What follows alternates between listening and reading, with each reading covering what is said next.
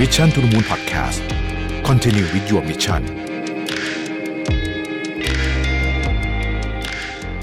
สวัสดีครับยินดีต้อนรับเข้าสู่ Mission to the Moon Podcast นะครับ คุณอยู่กับเราปิดหานุสาหะครับ เมื่อวนเวนมาช่วงปีใหม่เนี่ยนะฮะสิ่งหนึ่งที่เราไม่พูดถึงไม่ได้เลยเนี่ยก็คือเรื่องของ New Year Resolution นะครับ เราก็ต้องบอกว่า New Year Resolution เนี่ยเป็นสิ่งที่ผู้คนทำกันเยอะมากเลยนะครับมันมีผลสำรวจ ที่อเมริกาเนี่ยเขาบอกว่าคนประมาณสักสามในสี่เนี่ยมีการทำ New Year Resolution ไม่ทางใดก็ทางหนึ่งคำว่าไม่ทางใดก็ทางหนึ่งหมายถึงว่า บางคนก็เขียนนะฮะในโซเชียลมีเดียนะฮะเป็นการประกาศเลยก็มีนะครับ บางคนก็อาจจะเขียนไว้ส่วนตัวในสมุดบันทึกไดอารี่ของตัวเองหรือว่าอะไรก็แล้วแต่นะครับ บางคนก็อาจจะเขียนแปะตู้ไว้เขามีนะฮะตู้เสื้อผ้าอะไรอย่างเงี้ยนะฮะ ผมคิดว่าปีหน้าเนี่ยก็เป็นปีหนึ่งที่น่าสนใจ เพราะว่าในปี 2021 เนี่ยเราก็ยืนระยะสู้กับโควิดมาวิกฤตต่างๆ ที่ตามมาจากโควิดนะครับแล้วบางคนก็ต้องมีวิกฤตส่วนตัวอะไรต่างๆนานาความท้าทายต่างๆนะครับทั้งเรื่องที่ดีแล้วก็เรื่องที่ไม่ดีเนี่ยเข้ามาอย่างแน่นอนนะครับโควิดก็ 2 ปีแล้วนะครับผมเชื่อว่าปี 2021 เนี่ยโหดจริงๆนะฮะสำหรับธุรกิจเป็นปีที่ไม่ง่ายเลยนะฮะผมคิดว่ายากกว่า 2020 อีกนะส่วนตัวนะฮะแต่เราก็ผ่านพ้นกันมาได้นะครับ ก่อนอื่นอยากจะปรบมือให้กับทุกคนนะฮะแล้วก็ทุกคนก็จะปรบมือให้กับตัวเองด้วยว่า เราต้องยอมรับว่า โอเค มันอาจจะไม่ได้ดีอย่างที่เราหวังไว้ แต่มันก็มันก็ผ่านมาได้นะฮะก็ถือว่าเรียกว่า survive แล้วกันเนาะนะฮะเราก็ำลังจะเริ่มปีใหม่นะครับปีใหม่ก็มักจะมาพร้อมกับสิ่งใหม่ช่วงนี้หลายท่านอาจจะใช้เวลาพักผ่อนนะครับใช้เวลาทบทวนตัวเองนะครับใช้เวลาไปเยี่ยมเยียนเพื่อนฝูงญาติพี่น้องนำของขวัญไปมอบให้ญาติผู้ใหญ่นะครับหรือว่าสังสรรค์อะไรต่างๆนานาเหล่านี้เนี่ยนะครับ แล้วก็ New Year Resolution เนี่ยก็เป็นอีกอย่างหนึ่งที่เชื่อว่าหลายคนเนี่ยเริ่มเขียนกันละตอนนี้นะครับผมเห็นใน Facebook เพื่อนผมเนี่ยเขียนกันหลายคนแล้วนะฮะทีนี้พูดถึง New Year Resolution เนี่ยเราก็อาจจะตั้งกันทุกปีนะครับแต่พอผ่านไปสักสองสาเดือนบางทีมันลืมนะฮะ แล้วก็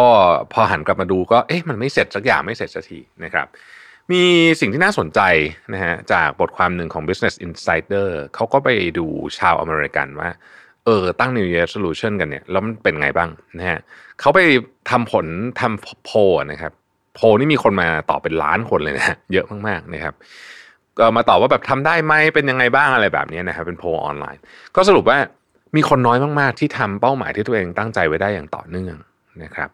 ซึ่งเขาก็วิเคราะห์ออกมาว่าจริงๆเนี่ยต้นตอหลักของสิ่งที่เราอยากทำใน Year Resolution ว่ามันจะสำเร็จหรือไม่สำเร็จเนี่ย จริงๆบางทีที่มันไม่สำเร็จเนี่ยนะสาเหตุมันอาจจะมาจากเพราะว่าเราตั้งเป้าหมายผิดวิธีก็ได้นะครับ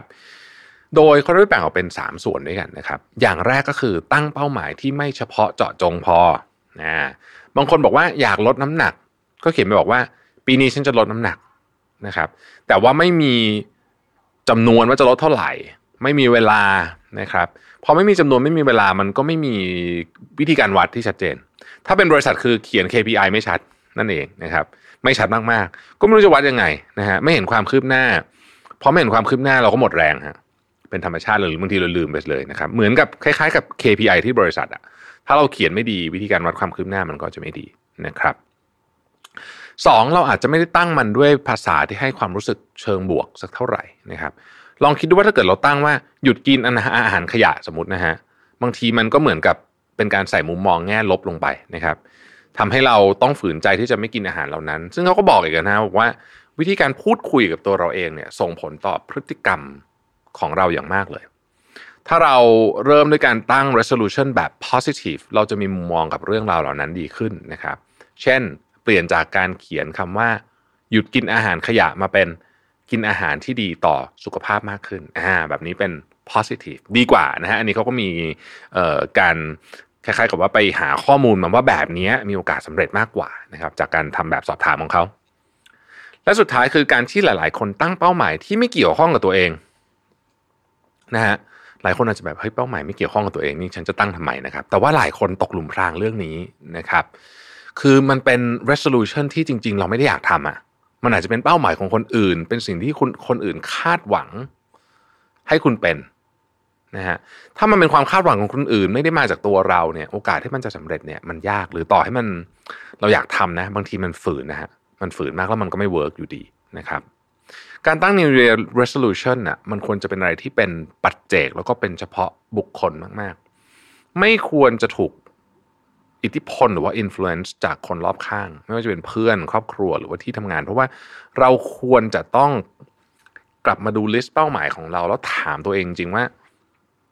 นี่คือสิ่งที่เราต้องการจริง ๆ ใช่ไหมนะครับ มันจะทำให้ New Year Resolution นี้เนี่ยมีความหมายกับเราจริง ๆ แต่อย่างที่ผมได้พูดไปตอนแรกนะฮะว่าปีที่ผ่านมาเนี่ยมันปีเป็นปีที่ยากลำบากจริง ๆ นะครับ หลายคนต้องการทำเป้าหมาย ให้สำเร็จเป้าหมายใหญ่ๆนะฮะแต่มันทำไม่ได้ เพราะว่ามันแหมมันเจออุปสรรคเยอะนะครับ รู้สึกว่าไกลจากเป้าหมายเหลือเกิน หลายคนก็ท้อนะฮะซึ่งสิ่งที่ผมได้พบในปีที่ผ่านมาคือบ่อยครั้งที่เรามองข้ามการกระทำเล็ก ๆ หรือว่าความสำเร็จเล็ก ๆ ไป เพราะว่าเรามองแต่จะเอาอันใหญ่จะเอาอันใหญ่ให้ได้นะครับ แต่จริงๆแล้วเนี่ยความสำเร็จหรือว่าการกระทำเล็ก ๆ เนี่ย มันก็เป็นส่วนหนึ่งนะของการที่จะพาเราไปถึงเป้าหมายปลายทางเพียงแต่ปีที่แล้วเนี่ยอุปสรรคมันเยอะนิดนึงมันก็อาจจะทำให้เราเดินช้าหน่อยนะครับ จริงๆเนี่ยแนวคิดเรื่องของความสำเร็จเล็ก ๆ เนี่ยนะครับ ก็ เป็นสิ่งที่ทาง Mission to the Moon เนี่ยเอามาทำเป็น product ด้วยเนาะเป็นมาทำพัฒนาคอนเซปต์ product planner เราก็เป็น one small step อะไรเงี้ยก้าวเล็กๆนะครับระหว่างเส้นทางจากจุดเริ่มต้นจนมาถึงปลายทางเนี่ยเมื่อเราวิ่งมาสักพักเนี่ยผมคิดว่าเราต้องหยุดบ้างนะครับแล้วก็ดื่มน้ำสักนิดหนึ่งหันกลับมามองว่าไอ้ทางที่เราวิ่งมาเนี่ยเราวิ่งมาได้ไกลแค่ไหนแล้ว จริง ๆ เราอาจจะวิ่งมาไกลมากเราก็ได้นะฮะเพียงแต่ว่าเราเราเรามองเห็นแต่เป้าหมายไงเราก็ไม่ได้ดูว่ามันมาได้ไกลแค่ไหนแล้วนะครับ เมื่อผ่านไปจุดหนึ่งอะ บางทีเป็นผมว่ามันเป็นปีที่เราต้องให้กำลังใจตัวเองว่าเฮ้ยมันเราไม่ได้ทำได้แย่มากนะซึ่งการกระทำเหล่านี้เนี่ยในทางหนึ่งก็เป็นการที่ทำให้เรารู้ความคืบหน้าของตัวเอง อีกทางหนึ่งก็เป็นกำลังใจนะครับ ที่ทำให้เราสามารถวิ่งต่อไปได้ ซึ่งแนวคิดนี้เนี่ยในหนังสือ Atomic Habits ก็ได้พูดไปคล้ายๆกันนะฮะในเรื่องของการกระทำเล็ก ๆ น้อยๆที่เมื่อเวลาเราทำอะไรอะไรเล็ก ๆ น้อยๆทุก ๆ วันเนี่ยนะครับ วันหนึ่งมันจะกลายเป็นผลลัพธ์ที่ยิ่งใหญ่ได้ เพราะความสำเร็จที่ยิ่งใหญ่ไม่ได้เกิดจากการทำอะไรใหญ่ ๆ ครั้งสองครั้ง แต่มันเกิดจากการสะสมของเล็ก ๆ น้อยๆนะครับ เวลาเราเห็นคนที่เขาทำอะไรแบบโอ้โหเจ๋งมากๆเลยเนี่ย อันนั้นคือปลายทาง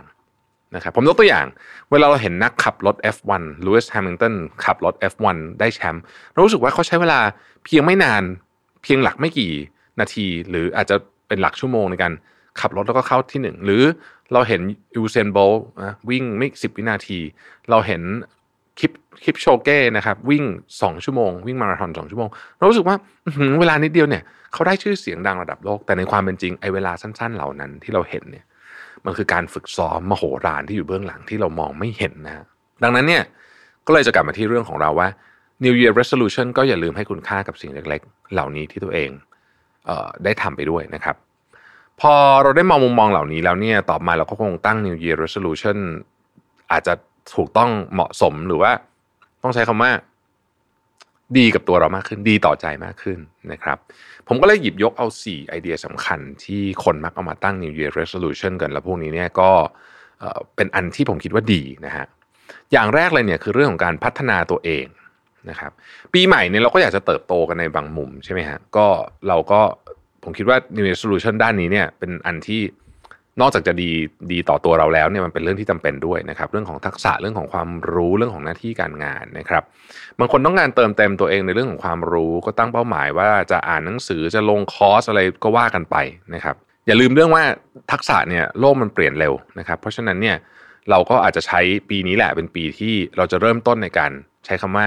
ติดตามทักษะใหม่ ๆ ที่เกี่ยวข้องกับตัวเรา นะเกี่ยวข้องกับงานของเรา ให้เราได้เรียนรู้เรื่องมากขึ้นนะครับ ยกตัวอย่างเช่น ถ้าสมมติว่าทำงานอยู่ในออฟฟิศเนี่ยเดี๋ยวนี้เนี่ยพวก business intelligence tool เนี่ยสำคัญมากอีกอีกหน่อยเนี่ยเราจะใช้มันเป็นแบบแบบแบบปกติเลยนะฮะใช้เหมือน Excel เลยเนี่ยนะฮะเพราะฉะนั้นเราก็อาจจะเออเริ่มต้นในการทำความเข้าใจกับเรื่องพวกนี้นะครับเรื่องที่2เลยคือเรื่องของการพักผ่อนนะฮะผมเชื่อว่าปี 2022เนี่ยจะเป็นปีที่มีคนเขียน New Year Resolution ที่เกี่ยวข้องกับการพักผ่อนเยอะฮะเพราะว่าปี 2021เนี่ย เราไม่ค่อยได้พักกันสักเท่าไหร่หรือพักก็พักแบบ ไม่ค่อยเต็มที่อะนะกลัวๆนะฮะแล้วก็มีเรื่องที่ต้องกังวลเยอะนะครับ รวมถึงหลายคนเนี่ยแทบไม่ได้ไปไหนเลยนะเพราะว่าอยู่บ้านนะฮะกลายเป็นว่าอยู่บ้านเนี่ย ตอนแรกๆเรา work from home เราคิดว่าเราจะเหมือนได้พักผ่อนเยอะขึ้นใช่ไหมฮะแต่หลายคนอาจจะเป็นเหมือนกันรู้สึกว่าอุ้ยยิ่ง work from home ไปทำรู้สึกเหมือนพักน้อยลง เพราะว่าเส้นแบ่งระหว่างงานกับการพักผ่อนที่มันปกติมันชัดเจนนะฮะเดี๋ยวนี้มันไม่มีนะก็เลยรู้สึกพักน้อยกว่าเดิมนะฮะ เหนื่อยไปหมดนะฮะไม่ได้ออกจากบ้านทีก็เบื่อด้วยคือ ความเหนื่อยความเบื่อความเครียดเนี่ยบางทีเราแยกไม่ออกนะฮะมันผสมผสมกันอยู่รวมๆกันนะครับ work from home นานๆ ก็อาจจะมีอาการแบบนี้ได้เหมือนกันนะครับทำให้ปีนี้ปี 2022 เนี่ยหลายคนก็เริ่มเห็นเฮ้ยฟ้าเปิดอะนะฮะก็เป็นเป้าหมายอันหนึ่งที่หลายคนอยากจะออกเดินทางพักผ่อนอย่างจริง ๆ จังๆนะครับ หรือไม่ใช่พักผ่อนแค่การออกเดินทางนะคือตั้งเป้าหมายเกี่ยวกับการนอนด้วยอะไรเงี้ยบางคนก็ตั้งเป้าหมายว่าเออจะใช้เวลากับตัวเองมากขึ้นนะครับ หรือว่าแม้แต่การหาจุดสมดุลของการทำงานที่ดีขึ้น แต่ว่าต้องบอกก่อนว่าถ้าใครมีเป้าหมายเรื่องเกี่ยวกับการเดินทางปีนี้ก็ต้องรอลุ้นให้โอไมครอนเนี่ยไม่ดุเดือดจนเกินไปนะครับเพราะว่าอันนี้จะเกี่ยวข้องกับการเดินทางของเรามากเลยทีเดียวนะครับ เรื่องที่สามคือเรื่องเงินนะครับแหมอันนี้ก็มาเป็น ลำดับที่คนให้ความสำคัญเยอะนะฮะทุกปี New Year Resolution นะครับคือเติบโตขึ้นนะครับ ภาระมันก็ตามมาเนาะพร้อมกับการเติบโตของเรานะครับ หนุ่มสาวชาวออฟฟิศเนี่ยก็คงต้องมีแผนการการจัดการเรื่องเงินนะไม่ทางใดก็ทางหนึ่งนะครับ แล้วมันก็ต้องยอมรับว่ามันก็เป็นส่วนสำคัญในการขับเคลื่อนชีวิตเราพอสมควรนะฮะก็